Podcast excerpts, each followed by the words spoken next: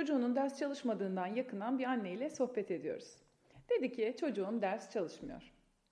Peki dedim sen ne yapıyorsun? Dedi anlatıyorum ders çalışması gerektiğini işte. Ne anlatıyorsun dedim. Dedi derslerin önemli olduğunu anlatıyorum. Okul puanının üniversite sınavına girişte lazım olacağını, iyi bir okuldan mezun olmazsa başına neler gelebileceğini söylüyorum. Peki dedim sonuç? Bir işe yaramıyor. O kadar dil döküyorum ama hala ya bilgisayar başında ya telefonda. Peki dedim ya sonra ne oluyor? Sonra dedi kavga ediyoruz. Sabrım taşıyor. Sinirleniyorum ve bağırmaya başlıyorum. Onlar okusun diye ne fedakarlıklar yapıyoruz sonuçta. Hiçbirinin kıymetini bilmiyor.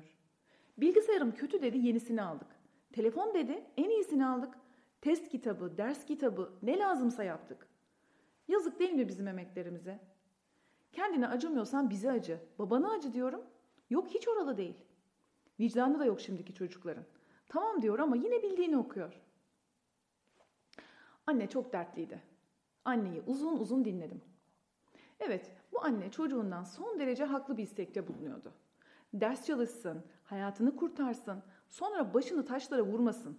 Yapabileceği bir şey yapmadığı için pişman olmasın istiyordu. Bir anne olarak çok haklıydı. Ve bunun için çocuğuna sürekli çalış diyordu. İyilikle diyordu, güzellikle diyordu, çirkinlikle, tehditle, sakince, alçak sesle, yüksek sesle, ödül vererek, ceza vererek, bildiği bütün yollarla çocuğuna çalış diyordu ve onu ikna etmeyi umuyordu. Çalış diyordu çünkü başka ne diyeceğini bilmiyordu. Çalış kelimesini farklı yorumlarla söylemenin bu işe çare olacağını düşünüyordu. Fakat hiçbir üslubun işe yaramadığını gördükçe umutsuzluğu daha çok artıyor ve anne olarak kendini yetersiz hissediyor, tükeniyordu.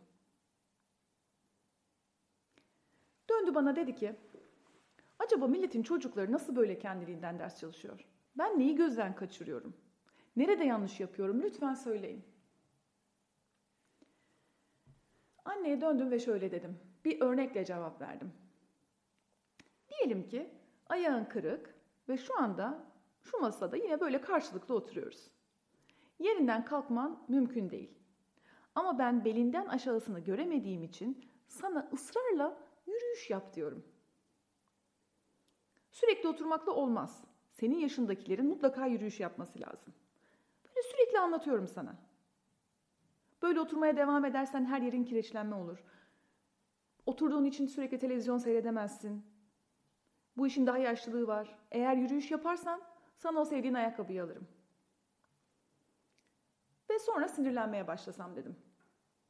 Senin yürümen için daha başka ne yapabilirim? O kadar dili boşuna mı döküyorum? Anne ne demek istediğimi anladı. Ama dedi aynı şey değil. Sizin verdiğiniz örneğe göre benim gerçekten ayağım kırık ve yürümem mümkün değil. Ama çocuğumun ders çalışmaması için hiçbir engeli yok ki. Her şeyi tamam. Okulu güzel, odasında her şey var, cebinde harçlığı, yediği önünde, yemediği arkasında. Evet dedim anneye, bunlar senin gördüklerin. Ben de sana bakınca sorun göremiyorum çünkü kırık bacağını masa örtüsü saklıyor. Yani dedi anne. Yanisi dedim. Çocuğunuz sizin söylediğiniz her şeyi biliyor elbette. Emin olun iyi bir eğitim almayı o sizden daha çok istiyor. İyi bir geleceği olsun istemez mi genç bir insan?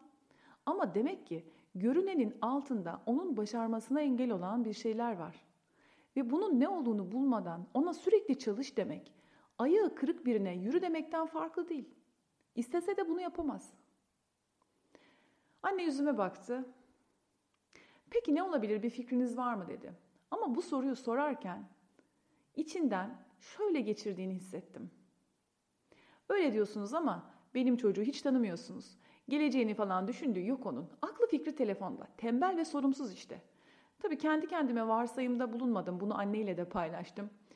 Anne güldü ve dedi ki valla ne yalan söyleyeyim. Öyle geçti aklımdan ama siz ayıp olmasın diye bir şey söyleyemedim. Her insan yavrusunun hayatta kalma içgüdüsüyle doğduğunu ve gelecek kaygısı taşıdığını söyledim anneye. İnsan iş başa düşerse her şeyi yapar dedim. Çocuğunun doğuştan tembel olmadığını, olmadığına ikna oldu mu bilmiyorum ama ben anlatmaya devam ettim.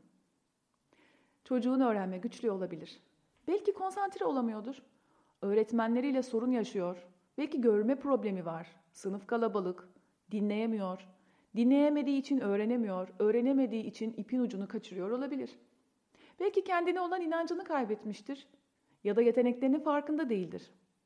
Ne yaparsa yapsın başarılı olamayacağını düşünüyor da olabilir. Gözden kaçırdığımız bir konuda akran zorbalığı olabilir. Belki arkadaşlarının istismarına ya da dalga geçmesine maruz kalıyor olabilir. Bu yüzden çok fazla devamsızlık yapmıştır. Kaçırdığı konuları telafi edememiştir. Ya da sizin ona inanmadığınızı, başarılı olsa da sizi mutlu edemeyeceğini düşünüyordur. Amacı yoktur. Gelecek korkusu çok fazladır. Belki de depresyondadır. Yani çocuğunuzla derin sohbet etmediğiniz, o kendini size tam olarak açmadıkça bilemeyeceğiniz nedenler olabilir. Çocuğa çalış baskısı yapmak, onu sorumsuzlukla, tembellikle suçlamak, korkutmak, cezalandırmak, aşağılamak, çocuğunuzu motive edebilmek için elinizdeki tek yol olan sohbeti bitirir. Çocuklar kendilerini tıpkı bizim gibi iyi bir sohbet esnasında fark ederler. Yoksa dertlerinin tam olarak ne olduğunu bilemezler. Bunu fark edip gereğini yapmak ebeveynler olarak bizim sorumluluğumuzdur. Peki dedi anne, çok iyi anladım ne demek istediğinizi. Ama bu bilgisayar ve telefon olayını nasıl çözeceğiz? Yasak koydum, interneti kapattım, telefonu elinden aldım ama hiçbir işe yaramadı. Anneye şöyle dedim. Ayağın kırık, evde oturuyorsun. Ev işi yapamıyorsun, çarşıya çıkamıyorsun, arkadaşlarınla buluşamıyorsun. Tek eğlencen televizyon, kitapların ve gazetelerin. Ama ben geliyorum ve bütün gün televizyon izliyorsun diye televizyonu götürüyorum. Gözlerin bozulacak diye kitaplarını saklıyorum. Anne gülümsedi ve çok iyi anladım dedi. Neden çalışamadığını anlarsam çalışmaya başlar. Çalışmaya başlayınca zaten bilgisayara zamanı kalmaz. Aynen öyle dedim. Başarmak çocuklar için temel bir ihtiyaçtır. İlk hedef her zaman gerçek hayatta başarıyı yakalamaktır. Gerçek hayatta başarı umudunu kaybetmiş bir çocuk bilgisayar oyunlarında başarı sağlayacak başarı ihtiyacını telafi etmeye çalışacaktır. Ama hepsinden önemlisi sevgili anne babalara şunu söylemek istiyorum. Lütfen işe yaramayan yöntemleri uygulamakta ısrar etmeyin. Hem çalış diyorum ama çalışmıyor diyorsunuz. Hem de çocuğunuzun eğitim hayatı boyunca işe bir kere olsun yaşamamış, yaramamış bu söylemle ona ders çalıştırma umudunu kaybetmiyorsunuz.